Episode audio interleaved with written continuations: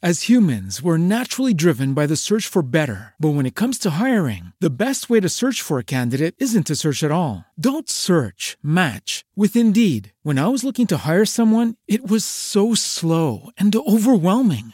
I wish I had used Indeed. If you need to hire, you need Indeed. Indeed is your matching and hiring platform with over 350 million global monthly visitors, according to Indeed data, and a matching engine that helps you find quality candidates fast. Ditch the busy work. Use Indeed for scheduling, screening, and messaging so you can connect with candidates faster. And Indeed doesn't just help you hire faster. 93% of employers agree Indeed delivers the highest quality matches compared to other job sites, according to a recent Indeed survey. And listeners of this show will get a $75 sponsored job credit to get your jobs more visibility at Indeed.com slash podcast. That's Indeed.com slash podcast. Terms and conditions apply. What Else with Corey Mann on the Studio DNA Podcast Network. One on one conversations with some of your favorite artists. Find this podcast on iTunes, Spotify, and Spreaker.com. What Else with Corey Mann on the Studio DNA Podcast Network. Live from a bunker in the heart of the Ozarks, a podcast that may have spent too much of its life remembering it's Sif Pop.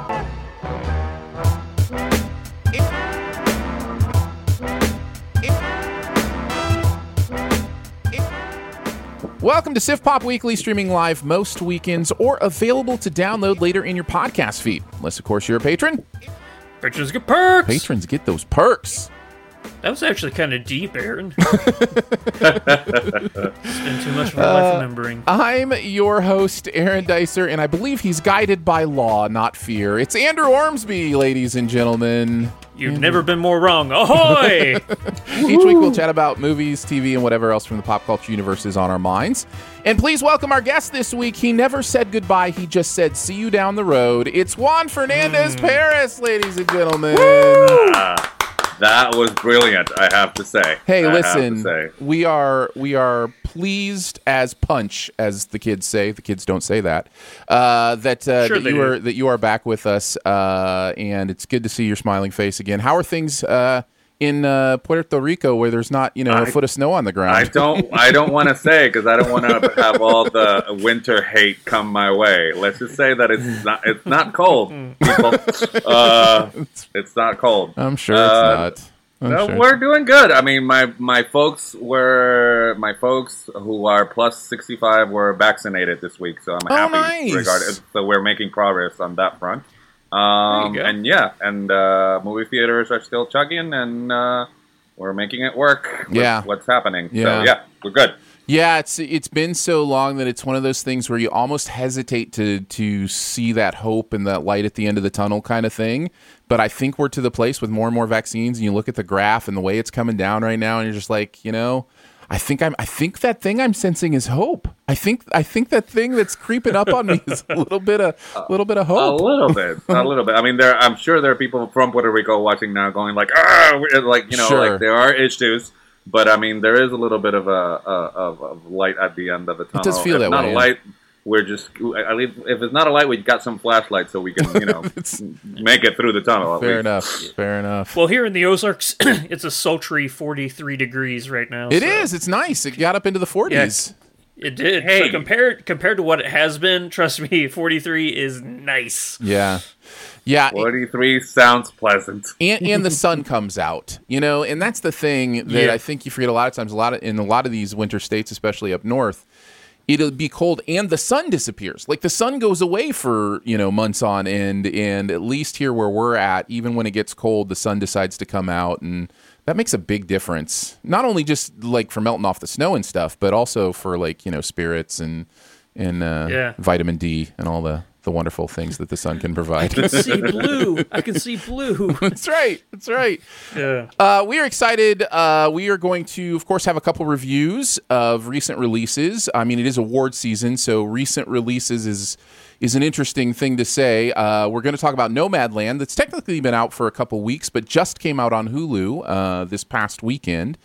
And, uh, and then we're also going to talk about the Mauritanian as well, and a couple of awards contenders, or at least awards wannabes. And uh, we'll kind of give our opinions on those. Of course, we've got some buried treasure at the end as well. And for our best ever challenge this week, we're doing best ever Jodie Foster movies this week. So uh, we are going to uh, go into the filmography of uh, Jodie and see what we come out with. So I'm excited to get into all that stuff, um, but we're going to kick it off with a review of Nomadland. You are one of those lucky people that can travel anywhere. Yes, ma'am. I know. And they sometimes call you nomads. My mom says that you're homeless. Is that true? No, I'm not homeless. I'm just houseless. Not the same thing, right? No. My husband worked at the USG mine in Empire. I was a substitute teacher. It is a tough time right now. You may want to consider early retirement. A woman embarks on a journey through the American West after losing everything during the recession. Nomadland stars Frances McDormand uh, and is Chloe Zhao's uh, latest film. And I don't know if you got a chance to see The Rider, uh, which I believe was her uh, debut, but she's doing a thing here that should feel very familiar. She's taking real life people and giving them the opportunity to tell their stories uh, while also adding some fictional elements of some characters over the top. Uh, the other name you might know is David Strathairn, uh, who is in here as well as Dave.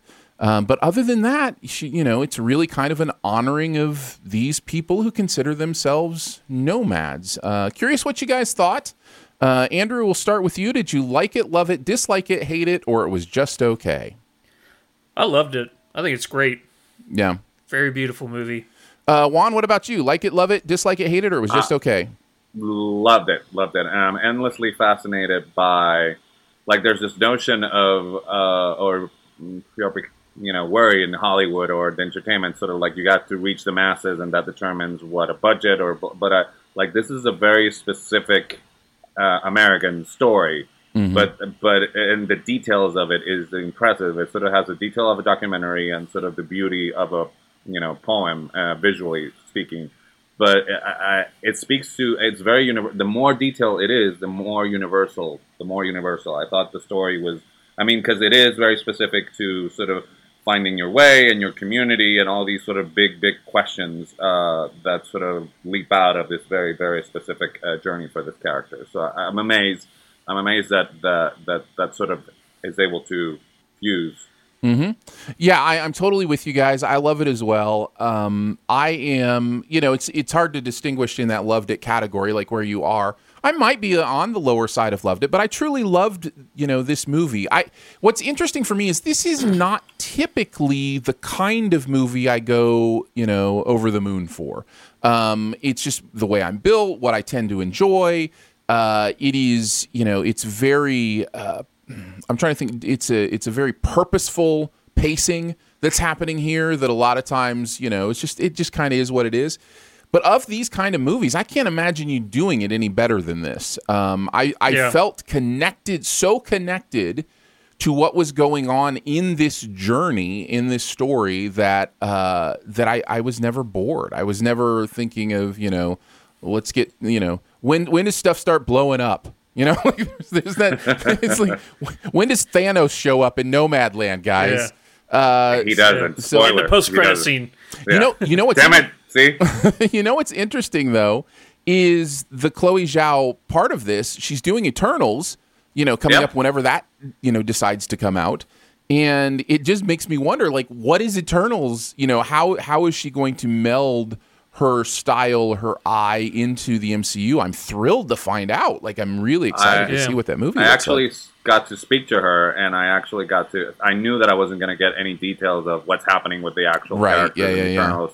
But I was able to ask, uh, like, the jump. You know, you're making. You did the Rider and you did Nomadland. Is that is it? An, you just have more tools to express yourself, and she pretty much answered to that. That there, she pretty much took all her uh, her head of crews from Nomad Nomadland, and she says that now the difference is that each head of each department has an army behind them. So uh, other than that, it'll be interesting it's another way of storytelling on a bigger canvas. So, uh, which which makes Eternals exciting. You know what I mean? Because I, I, I think the you described it beautifully. It is purposeful. The- Yeah. There's a purpose to, to every to every every shot. Um, I don't know if you guys watch or if you guys reviewed on the podcast uh, Ammonite, which is the new. The, we did uh, not. Mm-mm. Well, that's one that I mean, I'm not gonna say watch it, but that's one where it feels like you're watching geography happen. Like there's Thank you, yes. There's there's no clear purpose to why the pace is the way it is. It just seems very, uh, I don't know, it, uh, very leisurely getting to a point, and then when you get to that point, you're like, you could have gotten to that point a lot quicker than that. So, uh, so yeah, there's none of that here. Like it is a slow movie, but slow does not equal does not mean boring. I have to say. Andrew's about to have a first cow sneeze uh, here here pretty soon, where he, he blurts out first cow" uh, as one that, that was like that for him. But uh, but yeah, no, I'm with you. Ammonite is a great example, and I have seen it. We just haven't talked about it here on the on the show.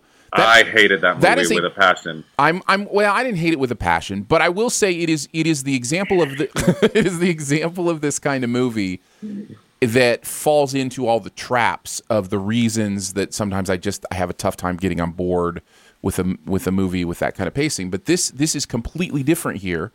Um, do you guys have any connection to the material? Like, and when I say that, I mean like, do you have you ever been like, man, I just want to get in an RV and just like, you know, go live at national parks? Like, does that interest you at all? Like on any level?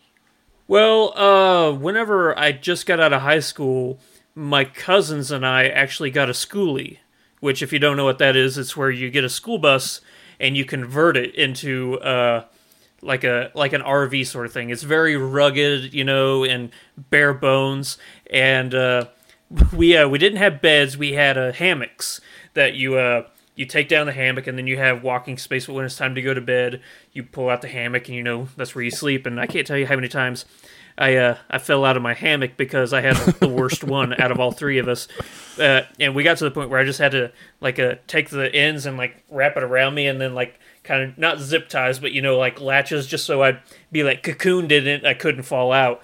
Uh, and we didn't go far. I mean, we we'd go down to Table Rock Lake and Branson, and you know places like that. But yeah, it's something I've always been fascinated with, and uh, I'm gonna diverge just a little bit because I think Juan said a word earlier, which I think is the perfect way to describe this movie, and that's poetic. I think this movie's very poetic. It's uh, not only poetic in like showing the landscape of you know America and how diverse it is, but also it's a poem, uh, uh, like a homage to the people who choose this nomadic uh, lifestyle. You know, it's like Frances McDormand is not really a character. Some I'm not not to take away. I'm not.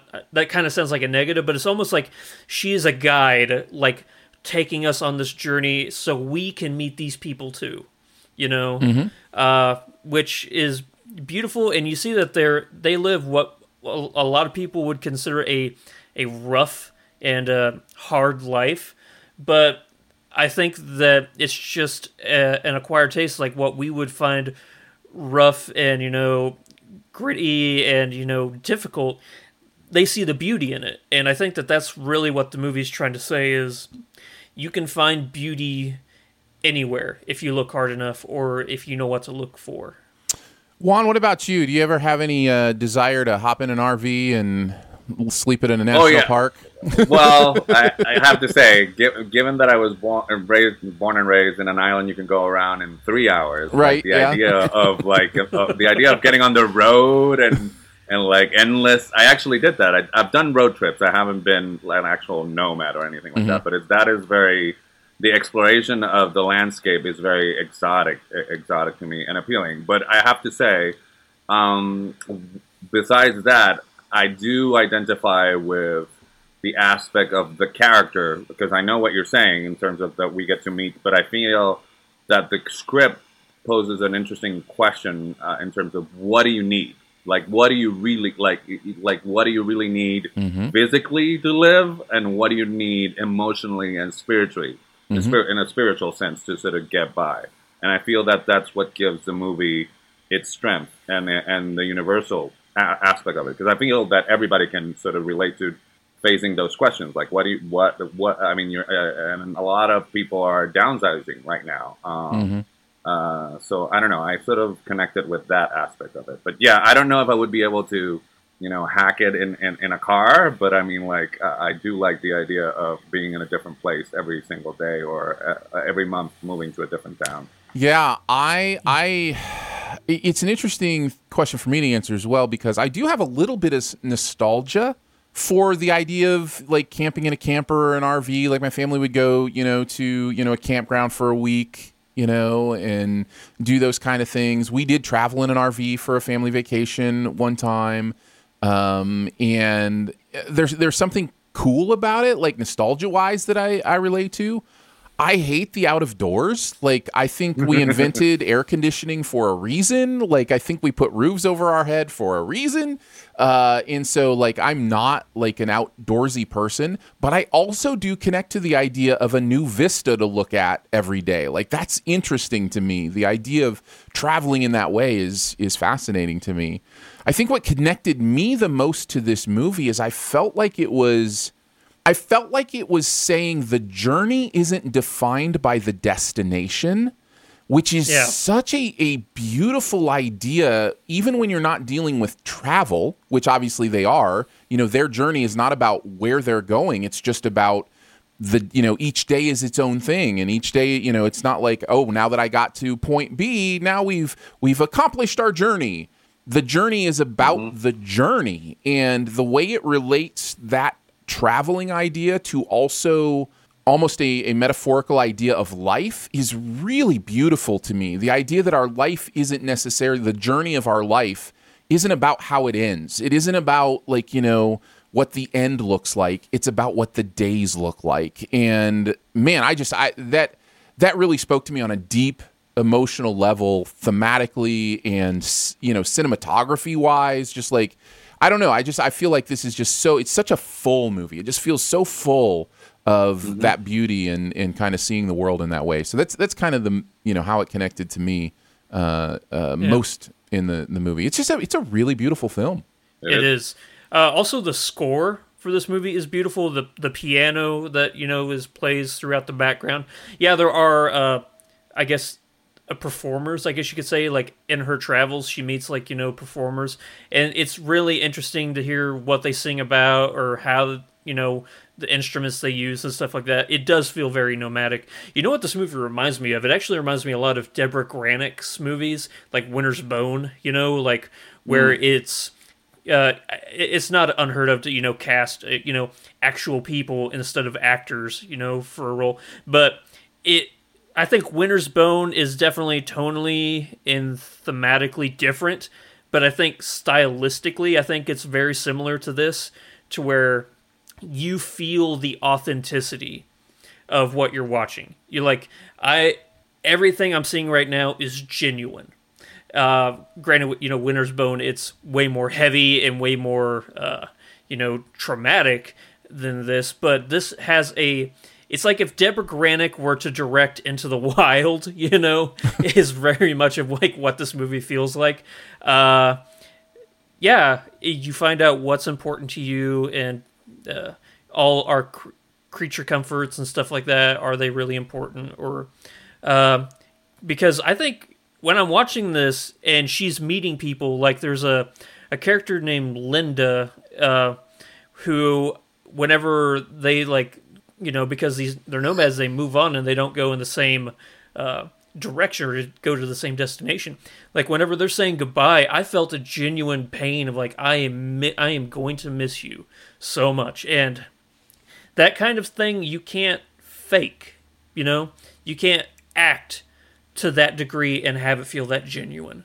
So that's a that's a huge huge pro for me in this movie. Nice. Uh, any final thoughts, guys? Uh, I, I assume we would all recommend it. If, you, if you've got Hulu, you've already got access to it right now. Um, so I'd recommend checking it out.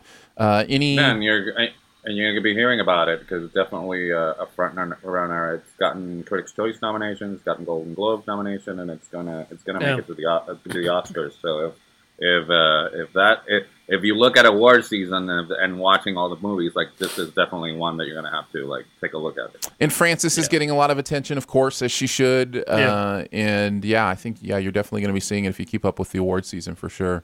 Yeah, but I think in directing, in directing and in cinematography, we're definitely going to get Yeah, nominations. in yeah, it'll Yeah. it'll be in a few categories, uh, definitely. So there you go, Nomadland on Hulu. You can check it out now, and uh, we encourage you to do so. Uh, Let us move on to our second review. We're going to talk a little bit about the Mauritanian. If you stray outside the designated areas, you will be removed from the island. It's recommended you wear a hijab when visiting your client. We've had incidents of inmates spitting at female lawyers. You want to represent the head recruiter for 9 11. Mohamedou Ould Slahi, the Mauritanian held in Guantanamo. He recruited the guys who flew your friend's plane into the South Tower. He put those men on my husband's plane? I'm gonna make him pay. In the event the detainee lunges for you, push back away from the table. We'll get in there as quick as we can. A defense attorney, her associate, and a military prosecutor uncover a far reaching conspiracy while investigating the case of a suspected 9 11 terrorist imprisoned at Guantanamo Bay, Cuba for six years. Uh, the Mauritanian stars Jodie Foster and Shailene Woodley, uh, Tahar Rahim, who you will also be hearing a lot uh, about in award season, I believe. Benedict Cumberbatch is in there. Uh, my man Zachary Levi making an appearance in this movie. Yeah. You get a little Shazam in there. Um, yeah. So, what did you guys think about the Mauritanian? Uh, did you like it, love it, dislike it, hate it, or it was just okay? Juan, uh, I will let you go first on this one. What did you think? I I don't know. I, I think you're throwing me to the deep end of uh, here uh, of the pool. Or I I am gonna before I say I have to say this is one of the ones that I truly after I finished it I was like would have had had a different reaction to this if I had seen it in the theater? Like I have to say. Uh, Mm. So I Mm. think I just I just liked it, and I have a feeling that if I wouldn't would have seen it in a darkened theater, it would have it, it would have been different. But I was I just like I, I was just liked it. I felt certain the direction in certain points. Just I felt like it it was just too on the nose or hit me over the head with a certain uh, thema- Sure. thematic aspects of it. But so that I, I sort of turned me off. I have to say. Andrew, like it, love it, dislike it, hate it, or it was just okay? It's interesting because I did see this in a darkened theater with, uh, you know, uh, Tell me! a bare bones audience. Yeah. Um, once I understood what the movie was actually trying to talk about, and it's not what I thought it was going to be talking about, uh, I was hooked, and I'm going to go with an adamant loved it. Loved it. Really loved it. Really You loved just it. make you're making my case. You saw it in a theater and you really loved it. Yeah. well, I'm going to make your case even further. I did not see this in a theater.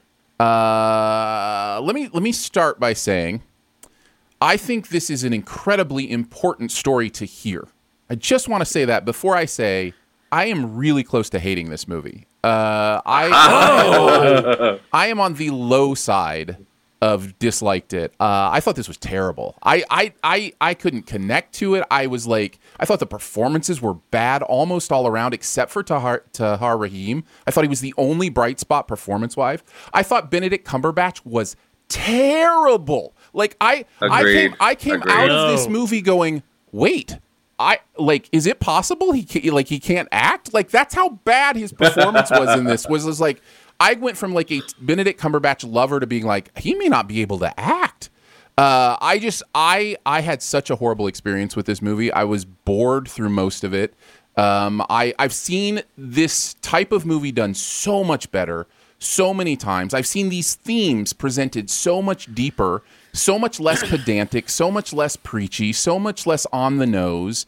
Um, I just yeah, I had a really bad time with this one. Now, again, to sandwich it with this very important thing, this is a crucial, important story for us to hear because it is based on a true, awful story, Yeah, I- and and we need but I- to know that. But I feel that the, the lack of depth of the direct or the things that we are complaining about is actually it leans on this is an important story too much. Yes. I feel Yes. But that's part of my problem. It's like it, yes, it is true, but our commentary uh, is on the filmmaking, not on the actual story, which is something that happens when people read negative reviews uh, from critics. You know, you're Yeah. you're not sort of trashing the importance of the story. No. It's just you know that the filmmaking that's pushing the story forward is lacking. I, I was going to say, I still am going to say, uh, because it is a common phrase, but you know, sometimes you are you use a uh, an important story like this as a get out of jail free card. That is a weird phrase to use in a movie about somebody who literally could not get out of jail even though they hadn't done anything. But you know that that can't be an excuse for you know kind of the things we're talking about. Now, having said all that and said kind of my my uh, my piece, Andrew, I do want to hear what you saw because Yeah, obviously please. you you loved this movie, and so I I do want like I want you to convince me like where I'm wrong because I love loving stuff. I I don't like coming out of something feeling this way. So like, what did I miss? Like, tell me how like where your feelings were. Well, uh, initially, whenever I was going into this movie, and during the beginning of the movie, I thought it was right that this is going to be a movie about whether or not this guy did it. You know, whether Oh, or not okay. he was one of the, uh, you know, the planners of 9/11, and it it transitioned. I think for me, it, it transitioned well into realizing that's not what this movie's talking about. This movie is talking about uh, how we treat e- how do we how we treat those who we have such disdain for, or you know our legal system. You know how those in our legal system try to find loopholes to do horrifying things to uh, uh, people that we have imprisoned, especially in like Guantanamo Bay, and seeing towards the end, you see, I guess you could say, a reenactment or a point of view of what happened to uh, Tahar Rahim's character, and it's one of the most traumatic, most difficult things to watch I've seen in a very, very long time. A because it's what supposedly happened in real life, and that it's something we that the thought that a human could do this to somebody else is like unfathomable to me. I, I don't understand how it could be done. A human or a system or both? Yes. Yeah. Yes, Yeah. both. Yeah. Like that a system could be put in place, uh, and that a system would not only allow that allow this, but also encourage it. And then the actual perpetrators, I guess you could say, that they had the ability to go through with this and say, yeah, we, we did something right. What we were doing was just. Uh, and it's it's insane. Yes, I think that uh, Tahar Rahim is definitely the standout in this movie. I don't uh, I don't understand the hate for uh, Benedict, Benedict Cumberbatch. Is it because he's trying to do a Foghorn Leghorn accent? Oh yeah, or is it? I mean that's part of it. That part's terrible. I mean, but I- that like- doesn't bother me at all. Well, I, I just for me, it, like it's a complete lack of embodying a character. It, it is complete. Like at times, I was like, this is like when I go to high school plays and they're like, you know, putting on a performance, but you can tell that's not who they are. You know, like it was just, it was, yeah, it was, it was really rough for me. And I will fully admit, this happens, and I think it happens to all of us. Once something pops in your brain, it's it you it just builds. Yeah. It just snowballs. Yeah. And very early on, I was like, "Oh, I think this is terrible." And then every time he was on screen, I was like, "Oh yeah, he's terrible." so it just snowballed for me um, Yeah. in that way. Yeah. Yeah, Uh, I, yeah, it, it's it's. I don't I don't want to say look at me acting, but just by the fact of being Benedict in that role, you know what I mean? Like, Yeah. it, it, it's a mixture of of that. I- I, I don't know. Like, I don't know. I, I don't know if we're being unfair to him or the way the character was written, or but he just did not work for me. Yeah. Yeah, I wanted to know: is it because you familiarize Benedict Cumberbatch with having such a thick, pronounced British accent that whenever he's not, that it's uh, kind of distracting? Because he's been Doctor Strange. Sure. Uh, No. Does that, whenever he's Doctor Strange, does that affect you at all, No. or is it because this is something so his his British accent is so defined and recognizable that he went to the exact opposite end of the spectrum. You know, for, like the American version of a thick, pronounced accent. I honestly like- don't think it's just the accent. I really don't. Yeah. I, I don't think he embodies the Really? character very well. I I, I, I- think it's beyond that. Mm. Yeah, it was the construction of the character. It's not necessarily the the accent. You know what I mean? Because it's like Yeah. it in 1917, it sort of does have the same effect. Like suddenly, oh, there's Benedict Cumberbatch, but in a, in a, in a, in a, in less time, that character is presented in a sort of fully formed, cohesive way. Mhm. Like this, this is more like flares of a character as opposed to an actual human being. In- That's in the- how it played to me. Yeah. In the chat, somebody's mentioning uh, Daniel Craig and Knives Out, which I, I I don't know how like clear a direct comparison that is because he's doing kind of a Foghorn Yeah. Leghorn Yeah, kind of thing there as well. yeah. But that, but I get that character. Like I totally like it feels like he's a real person in that movie. I never felt once that Benedict Cumberbatch was a real person. I felt like it was Benedict Cumberbatch trying to act, and that's just you know. And again, never it got may have that. just it may have just clicked in my brain and then I couldn't unsee it. And and that that tends to happen. Um, Jodie Foster is so usually great that I think she's just so uh, mediocre is probably too strong, but on just the north side of mediocre here, and so I just I wasn't blown away by her here either, and so I don't know. I just I I just I was lost. Yeah, I I didn't think anything of like negative of her performance, but that once she got that nomination, it's gonna like really what what did you see? And that, like it's just a forgettable Jodie Foster. Yeah, I don't know. Well, we're we're we're definitely going to see whenever we get to our uh, uh our uh, sift sort, you know, for uh Jodie Foster movie, Sure, not sure. sift sort, but our uh, best ever challenge. Yeah. Uh, we uh, it's going to be obvious that she likes to pick heavy. Mm-hmm. Movies like with something with weight to it. So I don't know if it's just a uh, whenever she's doing this movie that it's like a uh, you know, a hat trick. Like she knows what she's doing. She can easily jump into that character. But uh, I thought she was great. If anybody in this movie I thought was forgettable, and I mean that not for their performance, but just the character didn't really add much to the movie. That's got to be Shailene Woodley's character. I don't think that that character really did Ooh. anything. yeah, other than you know just be there. Uh, I gotta say, I love Zachary Levi in this movie. He is I actually kind of really good. Yeah, I actually thought he was good in this too. He, he Yeah. was certainly pulling off the characterization of his character, you know, better Yeah. than I was seeing in other people. Um, Yeah. So yeah, I don't. I again, I fully admit this happens with movies, and they just don't work for you. It's and happened then to it, me. and It's then happened it to all of us. snowballs. I, I get that, but I truly did. You know, halfway, three quarters through this, I was just, I was just like, this movie may be terrible, and that's that's not a fun place to be. Um, so I'm so sorry because this is one of like, I, not not that I want to watch it again because yes, this is a heavy movie. I don't know if we've said that this is a very heavy like Oh yeah, rough it's movie terrible. to watch. It's yeah, it's so it's so much trauma. It's uh, it's not it's it's defi- it's difficult to come out of a movie like this and for me to say I loved it because it sounds like almost uh, Mhm. nihilistic, even you know, or uh, what's the Schadenfreude or whatever it is, you know, Or But, uh, sadism. I like think there's a this- sadistic like nature Yeah. to yeah, liking tough movies. but yeah. it's it's yeah but i think that there yes it's an important message in this movie uh and yes i think that Tahar Rahim gives just ca- high caliber performance He's There's good. a, he's, a scene he's really, where, really like, good. he- yeah, he's the best yeah, thing about but- the movie for me.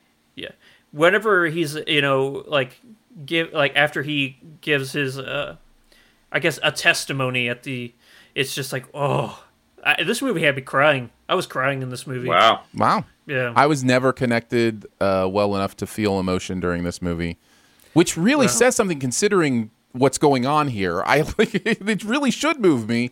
Um, but yeah, it just it it just didn't. It, if there were times this is so terrible. I, I should I should just shut up now. But there were times where I was getting like God's not dead vibes, like by how like preachy and pedantic it was. Like it was just like like I, I don't know. It was just I, I, I flipped over into that that thing of just like oh we're we're being very performative now, aren't we? And uh, and yeah, I, I couldn't unsee it. So I I, uh, I I understand that, and just because a movie is important doesn't mean that it can. I'm playing devil's advocate right Sure. now, but uh, uh, just because a movie is important doesn't automatically mean that it's uh portrayed in a way that's easy to digest. That doesn't feel like you're like it's just trying to like say, hey, this is important, so you should feel these emotions. We don't have to really, you know, uh, uh, uh, feed you, you know, a good narrative. You should just, uh, you should love this movie because it's important, you know. Uh, there's definitely been movies like that, and it sounds like this is how you guys Yeah. feel about this one. That yeah, it's an important message, but it's just it's there has to be a way you have to make me care about these characters and in a way that I do feel those genuine emotions. Juan, I, the I want to way hear the, some more of your the thoughts. way is the way is his performance. I think that's why I did not. I do disagree with you, Aaron. I did not feel God is dead. Like that's why I meant like the my way in was definitely his performance, and that's what carried me through, and that has some layers and and depth, and he he rises to the challenge, and and, and but he's not able to elevate the material, you know, to where we, it needs to be because that's just impossible. He's really truthful to the journey of the character in the performance of it, but um. But that's why I wondered. Like, I wonder why am I not? I mean, am I not responding? Am I not in the mood? Am I not responding? Uh, is it because I'm not watching it in the movie theater? That true. That's why I truly like. I wonder if it was just I was not in the setting to sort of appreciate the other things that maybe I, I thought that maybe were too subtle that I did not catch them, or I would not. I was not in the wa- wavelength of the movie because that happens too. Like there Sure. are certain movies that are, that have a wavelength, and if you're not in that wavelength, and, and you're not, I mean, that doesn't mean the movie is poorly made. You know what I mean? Sure. I just felt a little bit more that I, I, I, think I would have been able to catch the wavelength if I would have been in a darker, darkened theater as opposed to being in my home. You know what I mean? And watching Uh-huh. it and watching a screener. So, um, Yeah. so that's what I attribute to. Maybe I'm wrong, but I did not feel like, oh, terrible filmmaking. You know, I, just did, man. I had those was- moments. Yeah. I, I I felt it was some. I mean, I feel there was weak decisions by the director. I do agree with that, but I, I it's not. I don't feel also like because I mean it could go the other way. Like I, we could say like this is an insult to a true story, and I would feel like that's an exaggeration. It's it's not. It's not that. I got close to that, but I think you're right. I think that probably is an exaggeration. I, I think I the only other thing I would say that that may have impacted my experience was I I was also I felt like structurally I wasn't sure who I was supposed to be like uh, driving alongside for this movie. Um, you know, like the Tahar Rahim character is obviously the the central emotional core of what the movie's trying to do because it's his story that is so moving and important and that we're supposed to know. But I felt like we were almost supposed to follow the the Stewart character, the Benedict Cumberbatch character, in his journey from being a team player to you know questioning what he's doing and like that he like I didn't feel like the movie was ever super clear to me on like where my heart was supposed to be, who my attention was supposed to be on. Structurally, I just I felt uh, that it tumbled around a lot, and I just I don't know. It just because of that, I was also feeling a little discombobulated and, and hard to connect to what what was going on because I felt like we kept jumping from, you know, like who like who do you want your protagonist to be? Who's the protagonist of this movie? Is it the Jodie Foster character? Is it you know like, and, and again, movies don't have to fall into a plus b equals c formulas for them to work.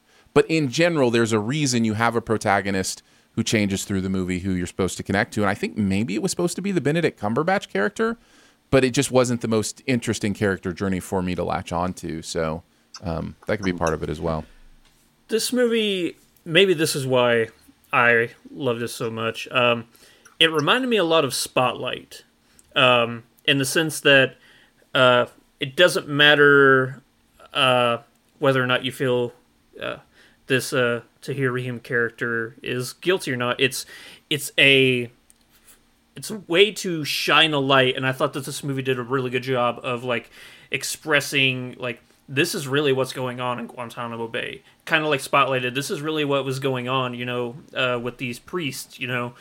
Uh, so whenever I see a movie that's like shining a light on injustice, I immediately am immersed, and I'm like, yes, let's get all the dirt out there. Let's let's let the people know what is going on, so something can be done about it, or or that a uh, a truth, uh, a hidden truth, can be uh, you know, uh, shown, you know, to the world, like.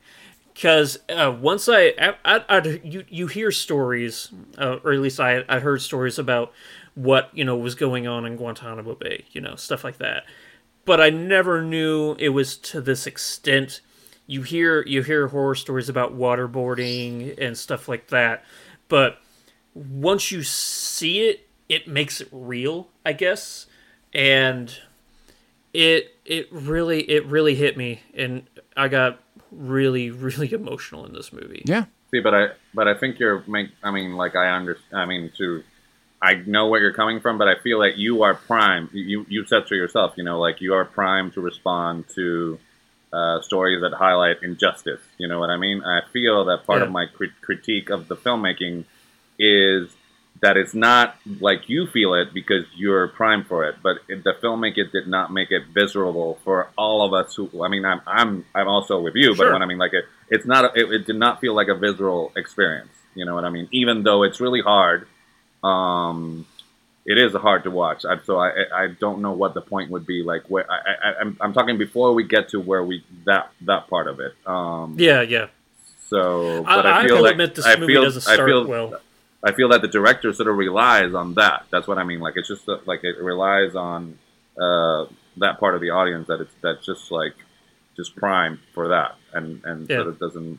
It, he leans. They, they it just the direction leans in in ways that are I don't know that are sort of interrupts. I, I'm not able to verbalize it very well. It just feel like it doesn't gel. It just does. There are certain things that did not gel for me. It just like I was able to always be able to be distant from this movie where the point of it is you're not meant to be distant you're meant to be moved uh, so it's uh, for me it's hard to pinpoint why that was Yeah. Uh, Do you guys like Kevin Macdonald, the director?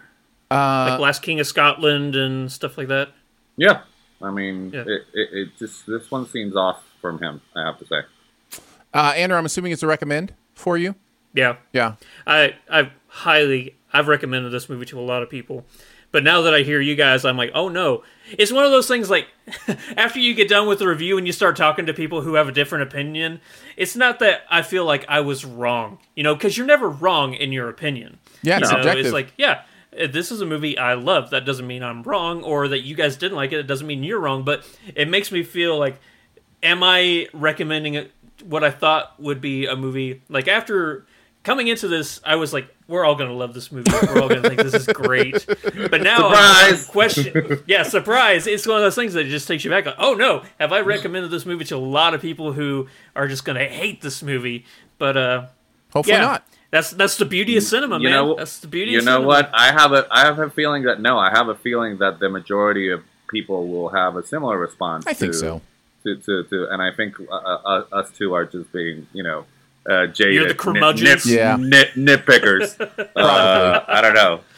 I will say my Uh. I would not recommend this movie. Obviously, I, what instead I will do is recommend if you missed it, which a lot of people did, that you see the uh, same topic matter done in a movie that was uh, underseen and underrated from last year's award season, which is The Report uh, with Adam Driver. Um, Yeah. that that is covers some of the same ground. It's not as personal. It doesn't like uh, it's not as personal as with a prisoner It's more broad. but it's a more broad look at uh, the investigation into a lot of these things, and it's a really well done movie. Uh, so I guess I would recommend uh, you check out the report uh, from last award season. I think it was like came out like last no like well November 2019, somewhere in that range.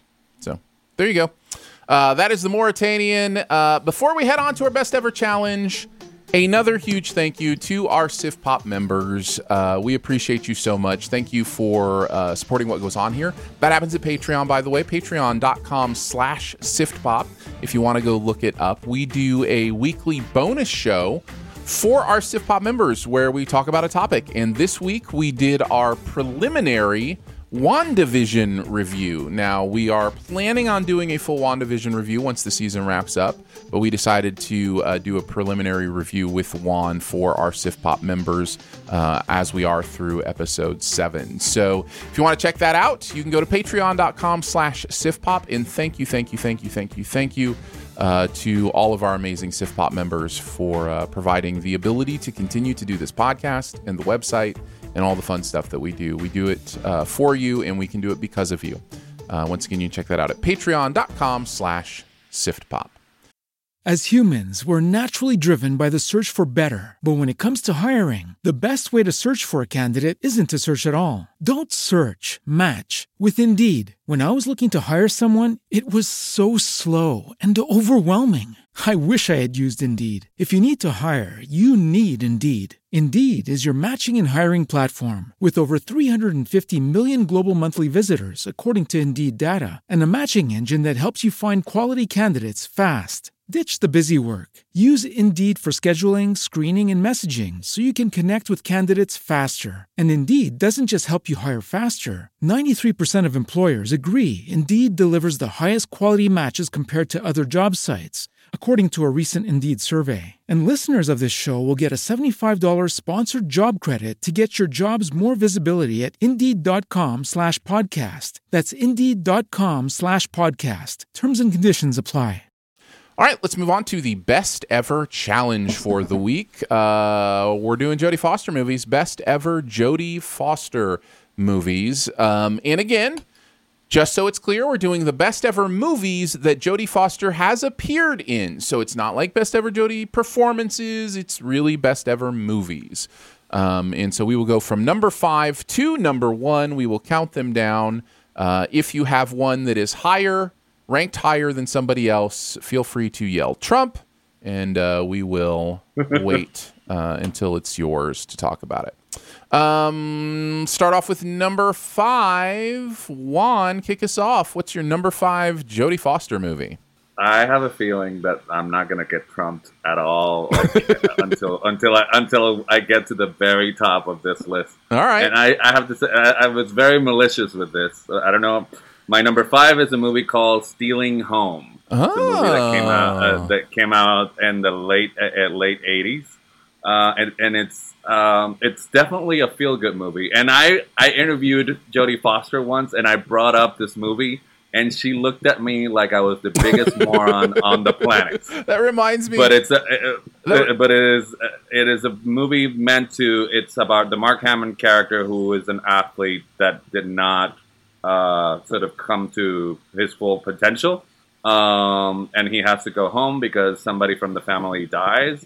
And it's sort of a, it's sort of a, you were talking about Aaron earlier in the podcast. It's, it's very much a nostalgia tinge look at uh, youth and the people who influence you. And she's fantastic in it. Uh, so I don't know. It's a movie that I really, really, really like that a lot of other people will consider probably disposable. But you were saying that that reminds you. Of, I, I did not let you tell. no, no, no. You're fine. You it's just I'm sure it's happened to a lot of people at the awards when you meet people. But when I uh, when I took my mom to the awards, I think it was my second year, and oh uh, yes, and Christian Bale Christian Bale was there, and she ran into Uh-huh. Christian Bale, and she said, Oh, no. "I love you so much." In Newsies and Swing Kids. Those are my favorite Yeah. movies. And Christian Bale's response to her was, Well, those aren't usually the movies that people mention, but thank you. well, at least he was at least he was kind. You he know was. what I he mean? was very Like, kind. But uh, but No, but uh. I got a huge eye roll from uh, Miss Foster. Uh-huh, So in yeah. vengeance, in vengeance, I am bringing this movie up in There this you go. podcast. There you go. Uh, I Uh, think- I, I w- Go ahead. I would be interested to see if anybody from the audience like it, it, it feels like throwing rotten tomatoes at me or, or something or some lettuce. But I don't know. I do I do love this movie. I have to say. Well, I I uh, I'll go next, but I haven't seen Stealing Home. I in general when we prepare for these, I will do a little bit of a binge on the topic. And I just I picked uh, Stealing Home was right there, and I almost you know uh, picked it for one to one to watch, and it just kind of missed that list. I ended up watching some others, uh, none of which made my list, but it was nice to kind of catch up on some uh, some Jodie Foster movies that I hadn't seen before. She's been she's been in quite a few things. I was surprised by how many movies that she's been in that I haven't seen, and uh, and so yeah. Um, yeah, it's it's uh, Stealing Home's another one. Maybe I should check it out. It's obviously I, one of her best. so. Definitely, I, I would offer a refund, but you know, I mean, uh, uh, hard times. uh, my number five is Panic Room, uh, the David Fincher movie. Um, I recently did a rewatch on this uh, earlier this year, and it's great. I mean, Jodie's great. The story's great. It's a little bit over the top. Fincher is really loving his toys in this movie. Like he is, Yeah. he is really playing with the way the camera moves and the you know the the the way this you know it goes through stuff and Oh, I was gonna say the way he, that pa- camera goes through the entire house in that one shot is crazy. Yeah, at one point it goes like through like a uh, like a glass pitcher of like lemonade or something. Like I mean, he's just he's doing some really wacky stuff here. Uh, and and just you can tell he's having fun, just like because it's through the whole movie. It's not like there's just one shot of this. Like he's doing creative, yeah. crazy camera stuff through this whole movie. That's not why I love it. That's fun. That's interesting. It's actually a little bit over the top and a little bit, um, you know, uh, self-aggrandizing in some ways. But um, why do you love it? I love it because I think I think the story is just really tight and interesting and compelling. I just think there's a really smart thing going on with um, th- some of the ways the story moves through the typical trapped in the house kind of uh, you know tropes. So I, I, have I had a really good time with the rewatch. Really kind of bumped it up on my radar as far as uh, the Fincher stuff, and um, yeah, I enjoy Panic Room. I think it's good. So that's my number five. Uh, Andrew, what's your number five? Well, like I said, uh, my list is going to be just a bunch of rough, hard to watch movies. um, besides one, there's one movie on here where I could go, yeah, uh, maybe two, but for the majority, you're like, ugh, this this is brutal. Uh, I'm going to start off with uh, The Accused, which yeah. is uh, Kelly McGillis and Jodie Foster. Um, again, very hard to watch. It's about mm-hmm. a young woman who is raped in a I guess you could say like a biker, like a dirty biker bar sort of a thing. Bar, yeah. yeah, yeah, and she has to, uh, you know, try to convince the Kelly McGillis's character to, uh, you know, help try these guys for what they did to her, and it's interesting.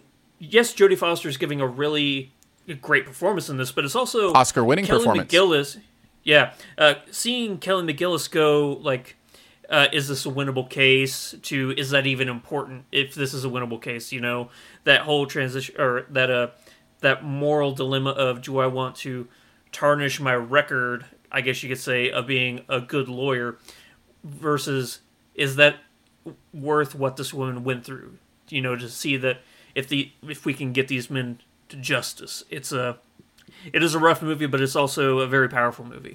So it's yep, the accused. It, Go ahead. It also brings up. It also brings up. It connects to um, promising young woman in terms of the, the guys that are being tried. Mm. It's sort of like uh, uh, uh, the the legal precedent is uh, you know the fact that they were cheering on the rape. You know the accountability of your action yeah.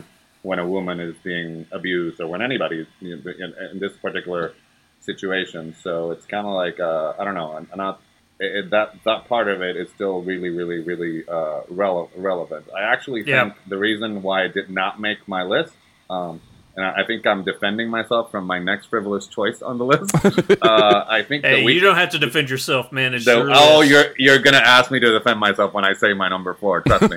uh, after after the accused, uh, I feel that precisely the the Kelly McGillis character, I feel the Jodie Foster's character is so strong. Like the movie yeah. did not. The, her story is so strong. The movie did not need. It just feels like it, like you know, like it, it was some sort of. Le- the only way we can get this story financed and made in the studio is to make it like a legal sort of courtroom you know, drama. legal drama, yeah. Uh, a courtroom drama. And we got two female leads, and Kelly McGillis from Top Gun. Okay, sure, let's go. Let's green. Let's get a green, let's get a green. Because at that point, people forget that Jodie Foster had been away for a while, and she was not she was not uh, hot at the box office or whatever the term you want to make it. You know what I mean? McGillis was the one that got this movie greenlight at Paramount.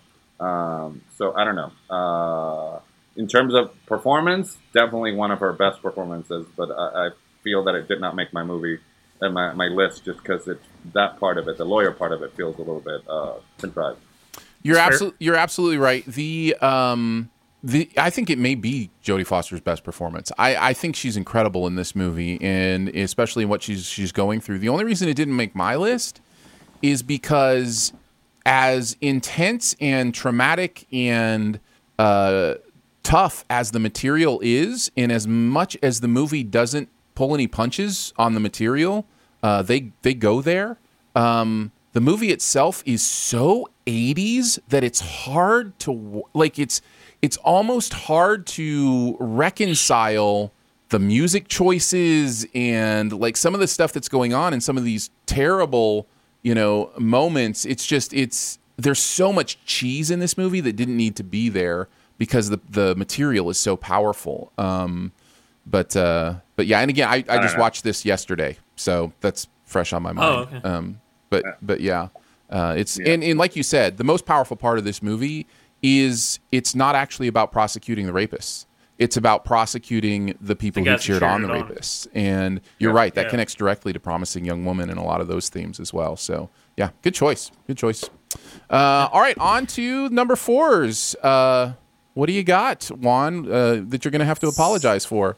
Speaking of cheese, uh, I have Walt Disney's very first adaptation of Freaky Friday, people. I love Freaky this Friday. movie. I think this I is like a great Freaky Friday. choice. Yeah. No, no, you're good. Because that's why because that's why I laughed. I laughed when you said that because it is true. We associate uh, Jodie Foster with a lot of important important uh, uh, characters, and she picks important themes. But I do like the fact that she is in Taxi Driver, but she's also when she was a kid actor, she was in this, and this actually highlights her excellent comedic uh, comedic uh, timing. And it is a body swapping movie, but it is about the reason it made the list is because it's truly about character. You know what I mean? Like the mother daughter uh, relationship and what it is. I, I think I'd appreciate it more as an adult. Like like as a kid, I love the fantasy aspect of it. Uh, but I, I, now I sort of appreciate more like the sort of the always the grass is always greener on the other side. We idealize what we don't have, but the the responsibilities of being an adult uh, and and the character sort of uh, and character. Do, do you listen to me, guys? I'm saying character investigation, talking about Freaky Friday. What the hell is happening? Hey, you're right. it- it's You're- a you're not It's wrong. a lot of fun. And, it's- and Barbara Harris, like they're equally like they're equally spectacular, which is what makes the comedy work because they Mhm. are taking it. They are they do take it seriously as a performance piece. Uh, so that's why out of all the Freaky Fridays, this is uh, the one for me.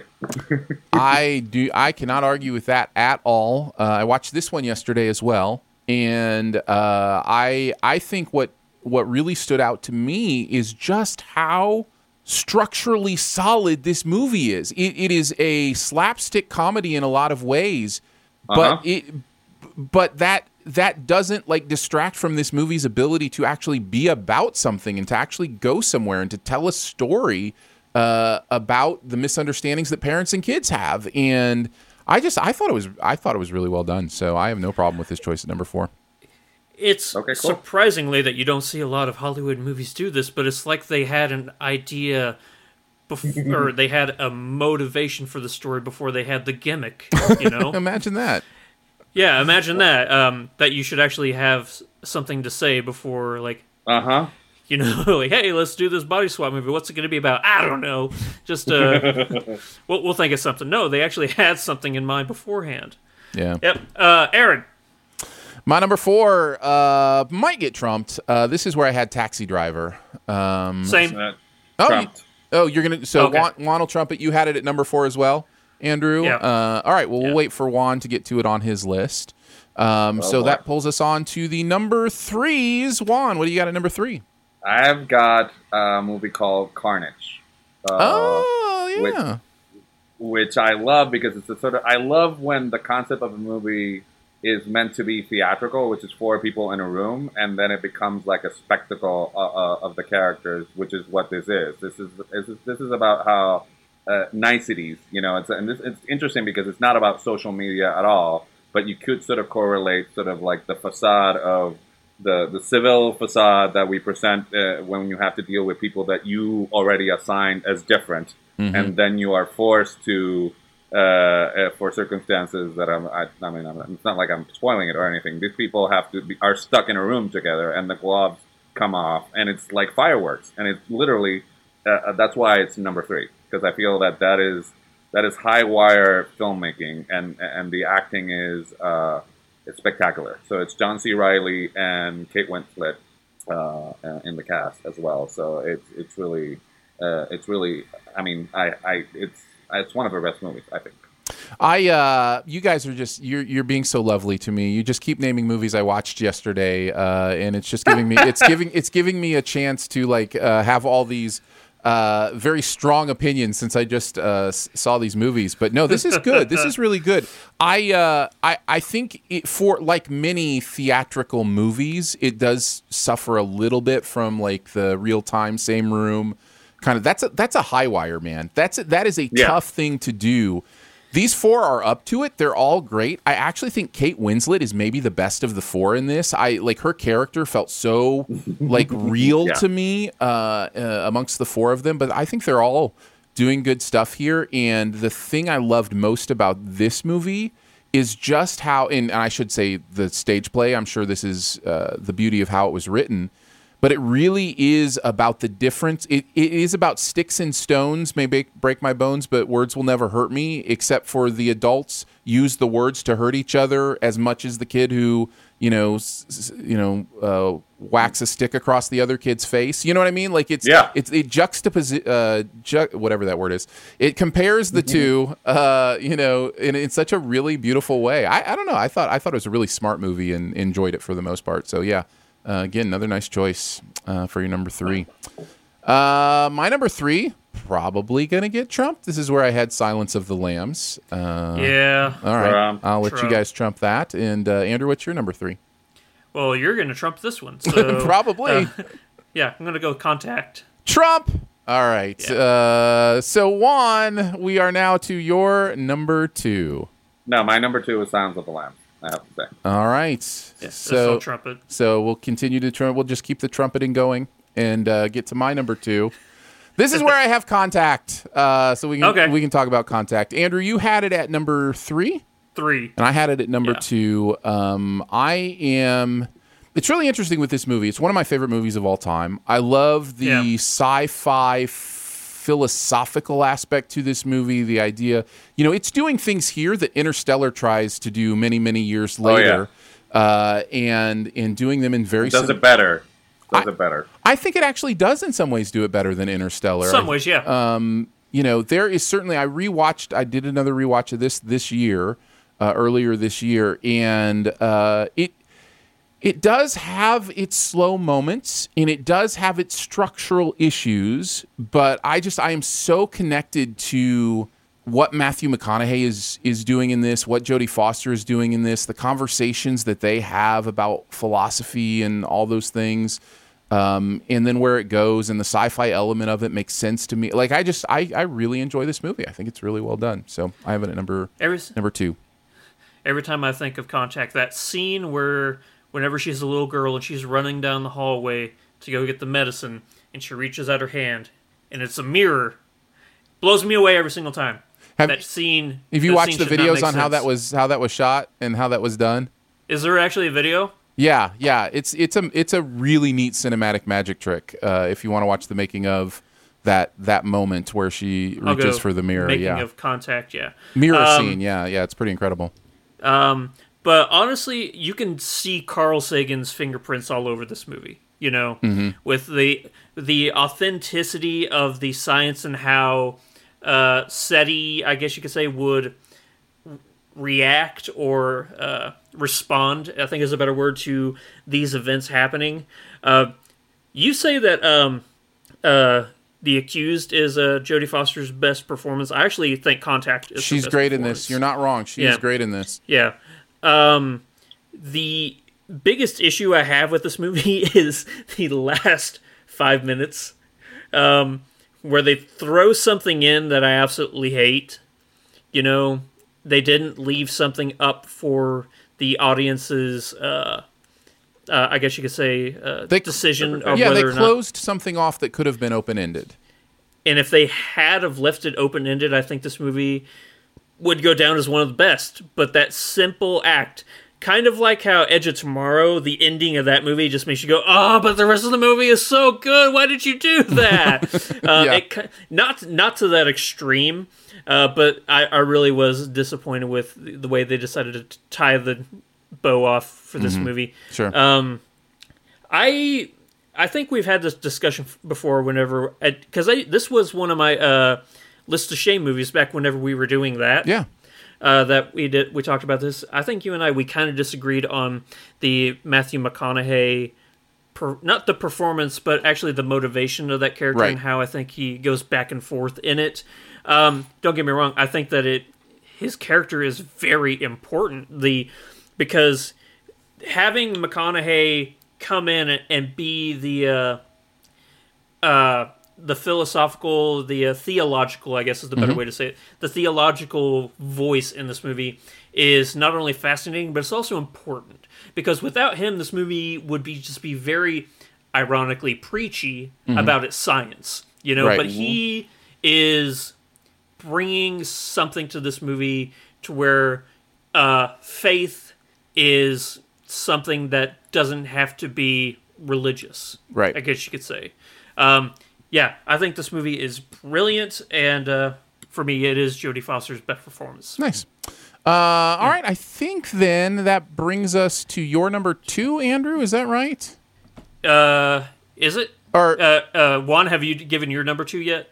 I my number I trumped Silence of the Lambs, but because that one's my number two. Oh, okay. Yeah. So my number two is probably going to get trumped. I'm going to go with Inside Man. Yeah, I'll trump you for that. Uh, All right, Juan, what is your number one? My number one is Taxi Driver. There you go. I had it at Yep. number four. Andrew had it at Number four. number four, and you had it at number one. Uh, talk about you guys Are, you guys are crazy. Are you talking to me? I me? will say this before you Are you get into talking your to me? Are yeah, you I'm talking, talking to I- me? I, I, I, I was talking to you. One, you're gonna you're gonna cringe when I say this. The first time I saw Taxi Driver, uh, I may have just been too young, but I didn't like it. Uh, I really didn't like it. When I rewatched it, I understood more uh, what this movie was trying to say, and you know the subtext of this movie became way more prevalent once I had a, a greater mind to understand what it was saying. It is a brilliant movie. It is Yeah. a very brilliant movie, and I do not begrudge you for having it at your number one. Of course not. It's just it's just brilliant filmmaking, I have to say, and the and sort of the expressionistic aspect of how we are, he's able to uh, the cinematic embodiment of the whatever's going on in that head of that person and sort of the grind of where he's at. It's just yeah, and then also the sort of the how in another movie the Jodie Foster character would be, you know, we I like the fact that we get sort of a cynical perspective of what that trope would be, like that he needs that he feels he needs to save her, but that character is not interested in being saved at all, and No. sort of a dose No. of, of acidness that just makes it even more dark and impactful, uh, and and it's another Scorsese exploration of sort of uh, violence, you know, uh, in a very, in a very. I mean, uh, this sounds cliche because it is. It's just it's, it's cinematic. You know what I mean? I also watched it at a very uh, not a very young age, but I mean, like, uh, it's the sort of movie I had to go. I, I kept thinking about. Like, I knew I hadn't understood everything that was being that, that that I had seen, but I kept thinking about I kept thinking about it and kept thinking about it. And I feel that when you watch it now, even though you might get certain things, you still it's it's still able to get under your skin because just it's just such a masterful use of the of the medium. You know, it's int- it's interesting. Uh, one of the movies I watched yesterday uh, was Scorsese's movie right before this one that also has Jodie Foster in it, which is Alice Uh-huh. Doesn't Live Here Anymore, Yep. and uh, which kind of blew my mind. It was like a Scorsese movie. I, I like. I, I would never have pictured this to have been a the kind of movie that Scorsese would make. I mean, it basically becomes a pilot episode for the sh- TV show Alice.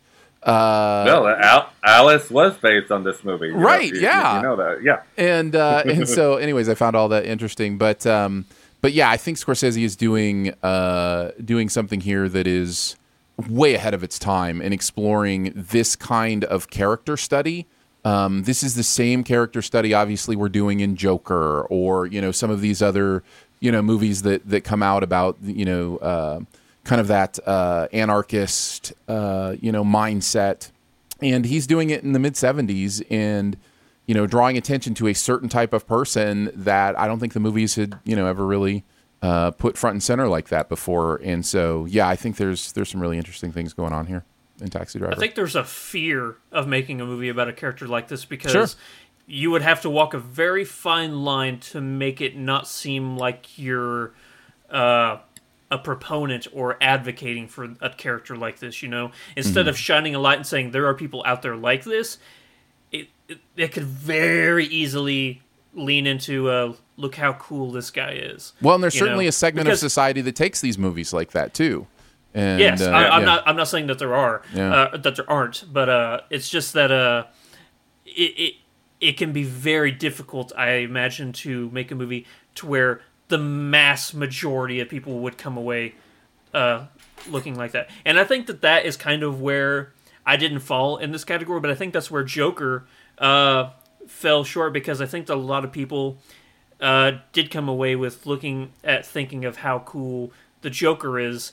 But I think that there's just a nostalgia for that character as opposed to it being a unique, original Mm. person. That it made it more difficult for people to go, "Oh, the Joker's awesome, man! Let's go watch a movie about the Joker."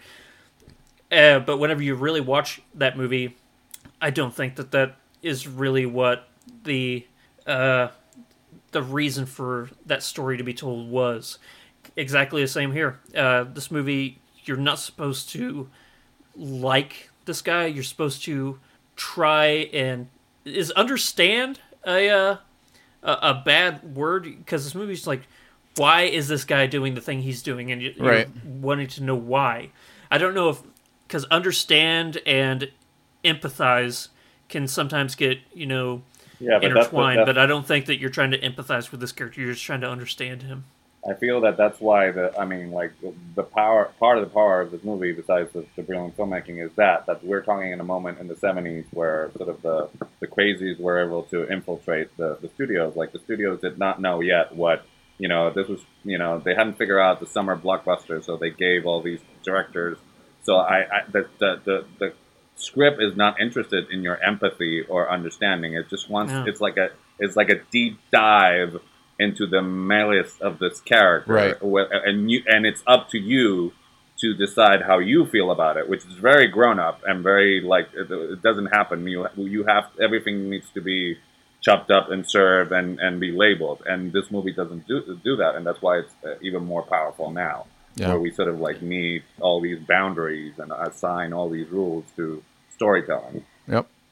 Uh, all right, my number one is Inside Man. Uh, Andrew, that was your number two, I believe. Two. Um, And uh, yeah, we've talked about this movie even recently in a best ever challenge. yeah, Uh, best Denzel Washington yep. movies, wasn't it? Yep, when we did, I think we both had it at number one. I think we may have. We did. I think we may have Yeah. both had it at number one. Uh, and uh, and yeah, and during that week, I had rewatched it, and I I continue to stand by uh, just how brilliant this movie is, and uh, you know, Spike has has done an inc- incredible job in this thing. At I, I just I continue to be really impressed by the magic trick of the whole thing. Um, I think he he brilliantly layers in obvious clues to something you still don't necessarily pick up and i just i just think it's brilliantly structured i think the performances are great um, it's just one of the best heist movies of all time it's just it is the best heist movie of all time. it's great it's just a great film and uh, it is my number one Yeah. Um, I think I said this last time. Uh, I like it more than the Ocean movies because it's a heist movie that seems viable. That they're not spending three million dollars to make five million dollars. You know, they're not have. It's not you know giant elaborate you know structures that they build to try and fool everybody. It's more uh, plausible. And uh, I don't think I talked about how good Clive Owen was in last week or last time we talked about this. Mhm. Just how Yeah. calm and sure of himself he is, you know, and that really. Uh, because in any other hands, that Denzel Washington performance would make uh, another, I guess you could say, burglar or robber uh, nervous. But the Yeah. fact that he still remains calm with how charismatic Denzel Washington is makes you so sure he's going to get away with this because he has the answer to everything. And on top of all that, you have this incredibly fascinating side plot with Jodie Foster and Christopher Plummer. And you are just like, what? How did. I am getting. It's icing on the cake. If that story with her wasn't in this movie, I think it would be a great movie. Uh, but with it, I think it's a phenomenal, brilliant movie yeah because it adds so many other layers to the story. It adds uh, race. It adds, uh, uh, especially race in this movie. It adds uh, this story of trust and truth and uh, who you can actually believe in and stuff like that. It's it's such a good movie. I do not for one second uh, begrudge you for having it at your number one, although you're both wrong because my number one is Silence of the Lambs, one of the greatest movies of all time. Yeah. Uh, uh, here's the thing uh, Jonathan Demme, the way he shoots this movie, the way he has like full on like staring at the camera shots makes some of those scenes, especially with Anthony Hopkins, so chilling.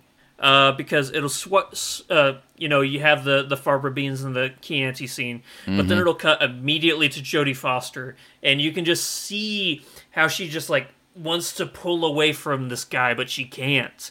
Um, I heard so much about about this movie before I actually saw it that I was surprised to know that Hannibal Lecter wasn't the uh, the first time I saw it anyway wasn't the villain. I mean, yes, he is the a villain, but he's not the. Uh, He's not the main antagonist. Guy. Yeah. yeah, he's not the antagonist. It's Buffalo Bill, and I was like so confused when I was first watching it. I was like, "Am I watching the wrong movie? Is this like a sequel or something? Like he's already in jail. What's going on? Should I go back and watch one where he, he wasn't? You know?" And uh, but then I realized that he is the uh, sending in a. Uh, I forget. I forget the the analogy, but it's like if you want to catch uh, a, I'll just throw out animals. A snake, you got to send in another snake to like get it or something like that. Mhm. Like it's the uh, you need evil to catch evil. Fight fire with fire kind of thing. Yeah. Yeah, exactly. And uh, the way, uh, again, this movie has great subtext where you have Jodie Foster, who's you know a young up and comer, but she has to deal with uh, wherever she goes misogyny. She has to deal with uh, all these people demeaning her not because not just because of her gender, but also her youth and her uh, physical stature. She's very small compared to everybody else. Like I think the movie starts off like after she's running, she gets in the elevator with Yep. all those guys, and you That's only see up to their shoulders because she's so tiny. Um, it's the last credit. It's I think it, it holds the credit of, of, John, of the director, but it's the last shot of the before the credits go out. Yeah. Yeah, and uh, it just it makes you it. Uh, Jonathan does Jonathan Demme does a really good job of making you feel like you are meek because you, we we are know because we we know we have the knowledge of you know the the audience so she's not meek or you know uh, scared or you know timid or It's a- anything like that. We know she's going to be awesome, but the movie ha- does a really good job of making you feel like that's how possibly she feels about herself. You know, and that not only is she trying to solve this case throughout the movie, but she's also trying to prove herself. Yeah. Uh, yes, uh, Jodie Foster's great. Yes, Anthony Hopkins gives one of the most famous performances of all time, and uh, we also got to throw out some love for Buffalo Bill. I forget his real name. It's uh, Ted Levine, I think. I yep, think you're that's it. Yep, Ted Levine. Uh, whew, what a creepy, creepy character. Uh, yeah, Bill. I don't have. I mean, you covered pretty much all of it. Uh, I don't know that I have a lot to say other than it is Jonathan Demi, right? Isn't isn't the director? Yeah, Jonathan Demme. Yeah. Demi. Yeah. Yeah. Yeah. Dem- Demme. Uh, Was it saying um, dim? yeah. Yeah, I may have been Yeah. saying dim. Yeah, Yeah. instead of Demi. No, it's uh, it, Hopkins is on screen for 17 minutes, which is mind blowing. Mhm. And speaking to, I was actually because because it was the anniversary of uh, uh of this film, the 30th anniversary, because it came out on Valentine's Day, and I was actually, I was Did actually really? Yeah, it came out on Valentine's Day, What? 19, 1991. I, I, and, because movies open in Puerto Rico a, a day before, movies open here in Puerto Rico on Friday. I actually saw it on Thursday, February 13th, opening like first showing. I, I went to this, Wow. I went to this movie, and the brilliance of it is it's like it, it like you said that because this is something Demi does in every movie, which I sh- quickly bothered my wife. I was like, hey, look, he looking at the camera like he does it in Married to the Mob, and he does it in Philadelphia when everybody takes the stand. But with this one, the reason, like he literally Hopkins gets inside your head because when Yes. he does that POV and he's just standing there, he's literally talking to you, the audience, and and you have it. been told you have been told you don't want Hannibal Lecter in your head, and he's Mm-hmm. in your head. Sorry, PG thirteen. You'll bleep me out later. uh, I, I just got a little bit overexcited uh, here. Well, yes, uh, 'cause because it's brilliant. Scott it's freaking. It's freaking brilliant. Sorry, I apologize. you're good. You're well, good. Scott Scott Glenn does this thing where we know Scott Glenn is this really stoic, powerful guy, but at the beginning of the movie, you see that he is scared of Hannibal Lecter uh, uh, as Jack Crawford, and just you're like, whoa, if if, uh, if Scott Glenn is scared of this guy, what? How am I supposed to react to him? You know? No, but it's also a really interesting, also like women in, in, in a world of men, because the Scott Glenn Yes. character do, doesn't get away scot scot free. Sorry for the pun. Uh, hey, hey, we do not apologize Wh- for puns around here, Juan. It's look, it's one expletive and one pun uh, in a row. Like that, I think I'm I'm exceeding my stay in this podcast. Um, anyway, because he sends her as bait, like he literally baits. He knows he's sending this this young female unprepared into the mouth of, of the devil, and Mhm. he knows what he's doing. He's actually seducing Lecter through the Jodie Foster Yeah. character in, in, Yeah. in, in, in, in a way. But it's also what makes the movie transcend that part of it is sort of the hero's journey. Like she doesn't think, which is what you were mentioning. She might not thought that she was a hero when she goes down there, but she definitely graduates to that level. You know, when she literally gets thrown in the pit with the other with, with the other victims. So it's just Yeah. there's some very uh, smart storytelling there uh, that it all gets brilliantly structured in this movie. So yeah. Uh, fun fact is that uh, Anthony Hopkins, you said, is on uh, screen for 17 minutes. Uh, that is the shortest amount of time a character is on screen until Yeah. Mahershala Ali, uh, that a character won for Best Supporting Actor. Shortest time on screen. Um, another thing that I just now realized, and I, I, it's one of those. Do you ever have a moment where like you realize something, but you've known it all along, kind of a thing? Sure. where yeah uh, the example is i just now realized what i've known all along is that yes hannibal lecter eats people in a literal sense but also in a metaphorical sense in the fact that he eats you for who you are. Like this entire movie he's he's eating uh claire starling you know Mhm. or clarice starling. He's eating who she is. He's eat he's in he's devouring what makes her her. Like whenever he is whenever she's finally talking about the lambs you know and being slaughtered and stuff you just see in his eyes like he is he is just enjoying this meal of like it's like his dessert. And he's like oh thank you. Like whenever she gets done and he and he says thank you it's like his way of saying i'm full you know? Uh, i've had my full fill Yeah, uh, There- what a, yeah. What a happy, delightful movie. Yes, Fun it's just it's all family. wonderful. Uh, the chat Yeah. For Valentine's. for Valentine's Day. Happy Valentine's Day. Uh, the chat does correct us. Uh, he won for best lead performance in 17 Yeah, he minutes won on lead. screen. Yeah, he won lead. Crazy. He won best lead actor being That- in a movie for thing. 17 he- minutes. That's why I brought it up because it's 17 minutes, Oh. but he was definitely a lead in the movie. Yeah. Because because he is in our heads, even when he's not on screen. Mm-hmm.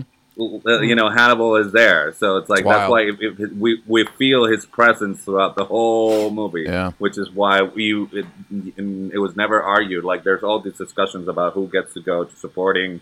And, and when they campaigned for Hopkins for lead, there was no question. Like nobody protested. Yeah. They did Yeah. the whole 17 minutes like uh, probably like I don't know like 10 years ago. Like nobody, no nobody Yeah. spoke to that at the time. It wasn't a controversy or anything. Uh, Well, I've- guys, uh, I just got to say that my number one did win Best Picture.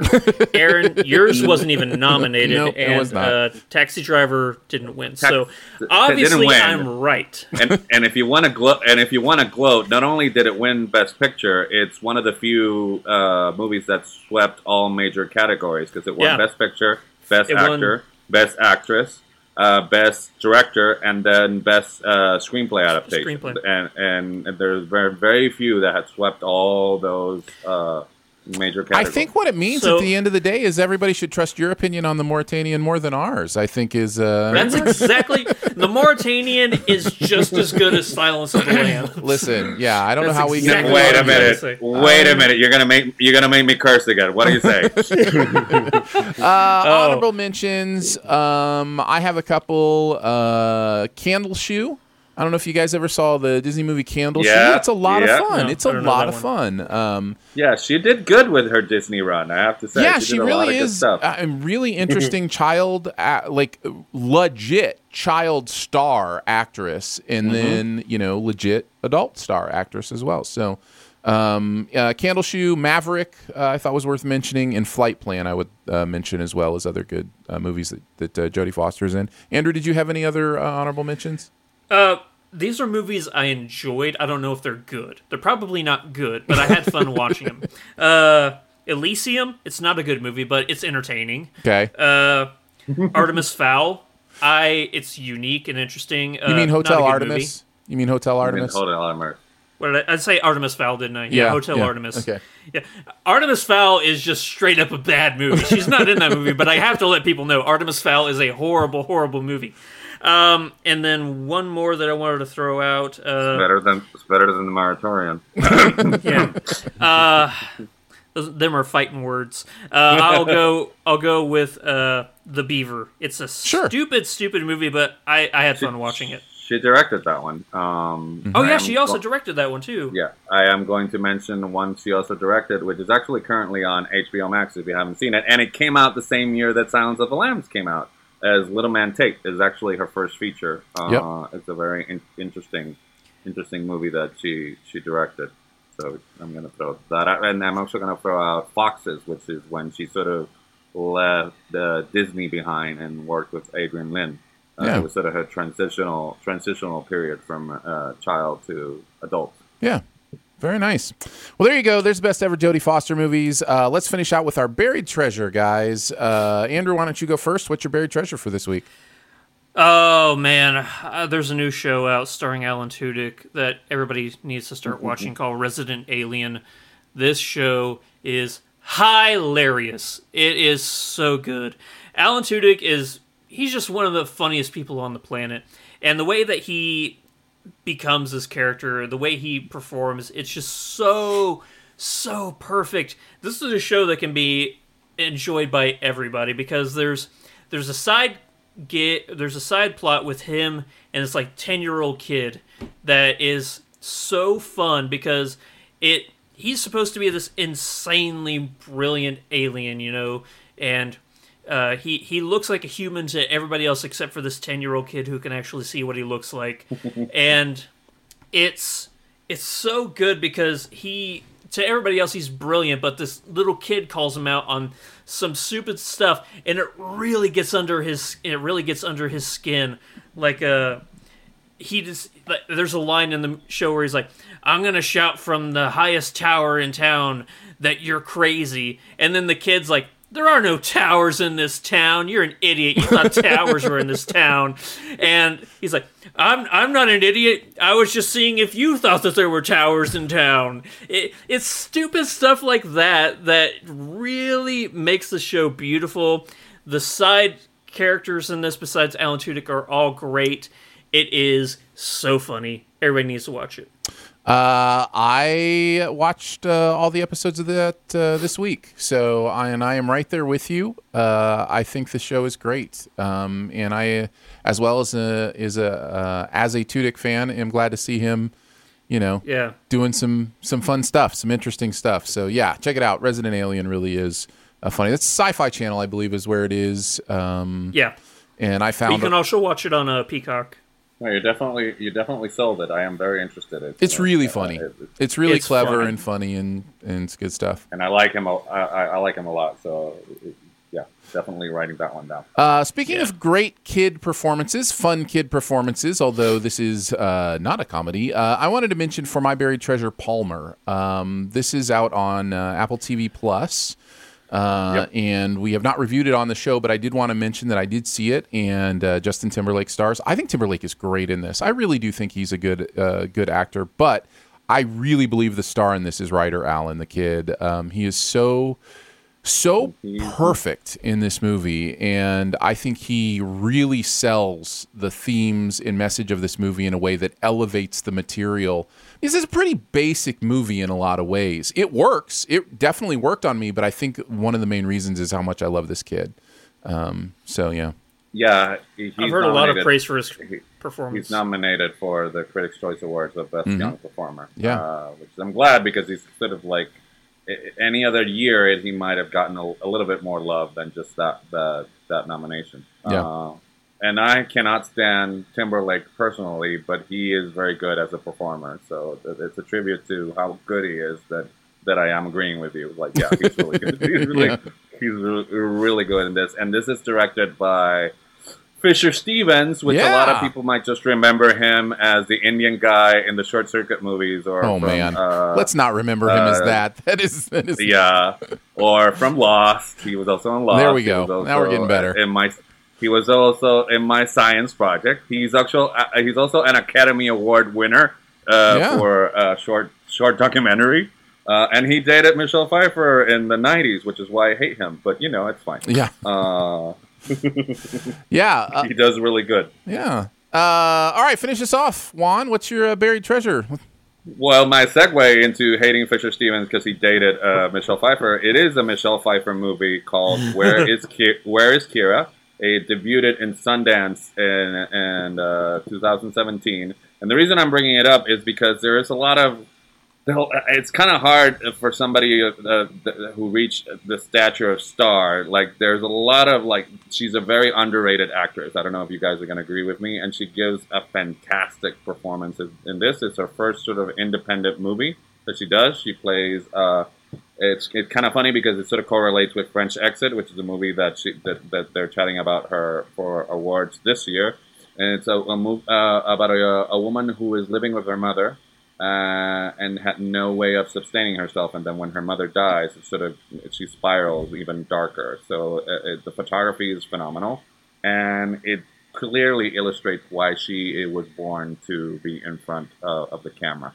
Um, so I don't know if either of you have that had had the opportunity. It's a very, very, very, very, very dark, bleak drama, uh, but uh, but she's fantastic in it. So I just like I, I, I don't know. As somebody who's been following her career since 1982 in Grease 2, it's sort of like like this weekend the internet went nuts over something that uh, from Batman Returns. I just feel Yeah. like a lot of people had not been paying attention to how great, consistently great she's been in a lot of stuff. So that's why I decided to throw it out there in the very treasure. Hey, we're all about the uh, Michelle Pfeiffer love here. Uh, she does incredible work, and I, I think she is um, continuously underrated, and I don't know why. I, I just I, I don't know if there's just hasn't hit with a lot of people, but I just feel that we that, that it, uh, never fails, which actually bothers me. It, it- somebody always has to bring bring up like how beautiful she is. Right. You know what I mean? And, Right. And, and every everybody's just freaking distracted by that when she's actually. Uh, that doesn't happen to Julianne Moore. It doesn't happen to a lot of other actresses, but I don't know why. It sort of seems to be like the thing that people can't just get past. And Right. she confines expect like like people were like um, a journalist was like mentioning, oh my god, like you followed followed up Scarface with Married to the Mob, which is not true. Actually, there's a solid uh, six years between those two movies. Uh, Scarface is in 1983, and Married to the Mob is 88, which is another Jonathan Demme movie. Uh, that, that that it's a fantastic movie. But in between those, there was like Ladyhawke, Into the Night. There were Witches of Eastwick, and there's all different characters. So, um, so yeah, she's uh, uh, her ability to uh, confine expectations is just very impressive. well, there you go. Where is Kyra? Uh, do you know if it's streaming anywhere or available to watch, or how would you I- go about finding it? Do you I- think? I think you can rent it. You can. I think you can rent it. I, Okay. I don't, it's not streaming, but you can definitely rent it uh, where you buy and rent movies. All right. Well, there you go. There's a buried treasure. Well, we did it, guys. Congratulations. Woo! We uh, we Yay! we set out on the journey with the destination of doing a podcast in mind, but you know what? That wasn't really what it was all about. It was all about the moments within. The journey itself is what this podcast was all about. Thank you so much for joining us today for SiftPop. It is part of the Studio DNA podcast network. You can find out more about other shows on the network at studiodna.media or by searching Studio DNA in your podcast player. Huge thanks to Andrew for hanging out with us again today. Thank you, buddy. Uh, big thanks to producer Phil for producing both the video and audio shows. Bye, Phil. Thanks to Drew for putting together the graphics for the video show. Golf clap. And and thank you uh, to Juan for hanging out with us again. Uh, Juan, thanks for being It's a- here. It's a pleasure, even though I broke some rules this time around. But you you're, know, uh, you're fine. Hey, if PG thirteen movies get one F word, so hey, you know, maybe maybe, I we're, know. Hey. maybe we're still good. Uh, yeah, tell us a little bit about where people can find you.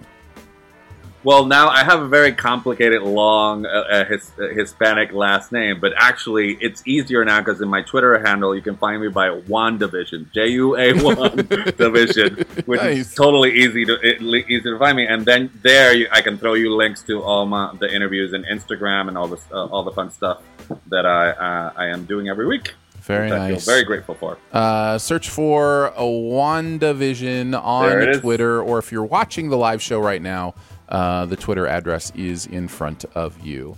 Uh, that is correct. Let us also thank the amazing SiftPop members uh, for supporting this. Uh, support starts at three bucks a month. You get access to all the bonus episodes, as well as some other fun perks. Uh, you can find out more at patreon.com slash SiftPop. Lots of ways you can interact with the podcast. You can leave a comment, you can rate it, you can also leave a review, uh, whether that's at Apple Podcasts or wherever you listen. Um, or you can email us, feedback at siftpop.com, if you have any questions for us or anything you want uh, to send to us. And finally, if you're having a good time, your movie loving friends will probably like the show too, so make sure you let them know about it and that listening is much easier than saying the word penguin if you're Benedict Cumberbatch.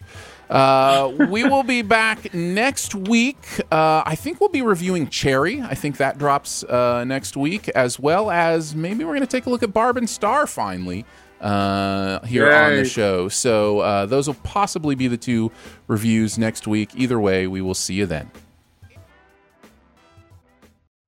As humans, we're naturally driven by the search for better. But when it comes to hiring, the best way to search for a candidate isn't to search at all. Don't search, match with Indeed. When I was looking to hire someone, it was so slow and overwhelming. I wish I had used Indeed. If you need to hire, you need Indeed. Indeed is your matching and hiring platform with over 350 million global monthly visitors, according to Indeed data, and a matching engine that helps you find quality candidates fast. Ditch the busy work. Use Indeed for scheduling, screening, and messaging so you can connect with candidates faster. And Indeed doesn't just help you hire faster. 93% of employers agree Indeed delivers the highest quality matches compared to other job sites, according to a recent Indeed survey. And listeners of this show will get a $75 sponsored job credit to get your jobs more visibility at Indeed.com slash podcast. That's Indeed.com slash podcast. Terms and conditions apply.